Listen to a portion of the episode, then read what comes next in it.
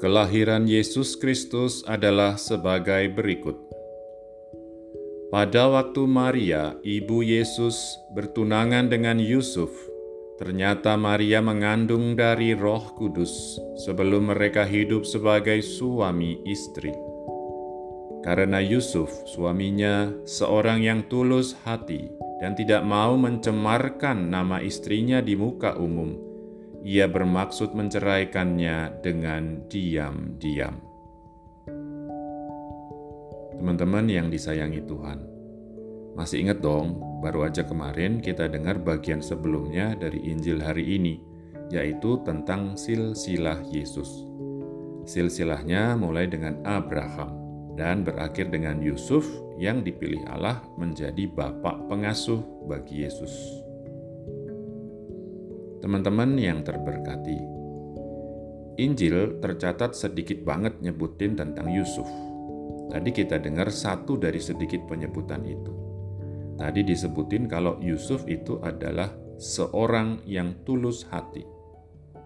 Ini menunjukkan selain memilih perempuan yang murni dan rendah hati, Allah memilihkan juga laki-laki yang tulus hati sebagai orang tua pengasuh bagi Yesus anaknya selama hidupnya di dunia.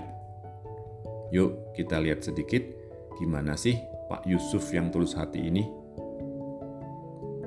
Teman sahabat Yesus, tadi kita dengar Maria dan Yusuf sudah bertunangan, belum hidup sebagai suami istri. Dari sini, secara sederhana, kita bisa tahu kalau Yusuf adalah orang yang taat pada tradisi dan norma bangsanya. Dia menghormati leluhurnya dan juga calon istrinya. Terus kita dengar juga kalau akhirnya Yusuf tahu tentang Maria yang mengandung sebelum berhubungan dengannya. Yusuf tahu kalau itu bukan hal yang bisa diterima menurut tradisi dan norma. Di satu sisi, itu bisa membawa aib bagi Maria dan keluarganya.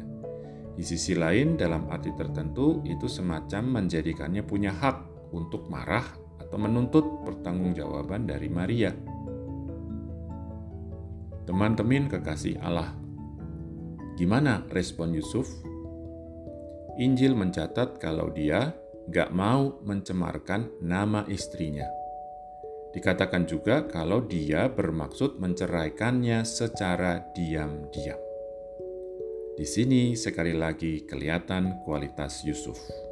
Menurut saya, dia sangat peduli pada kepentingan atau kebutuhan orang lain dan gak mentingin kebutuhan atau kemauannya sendiri.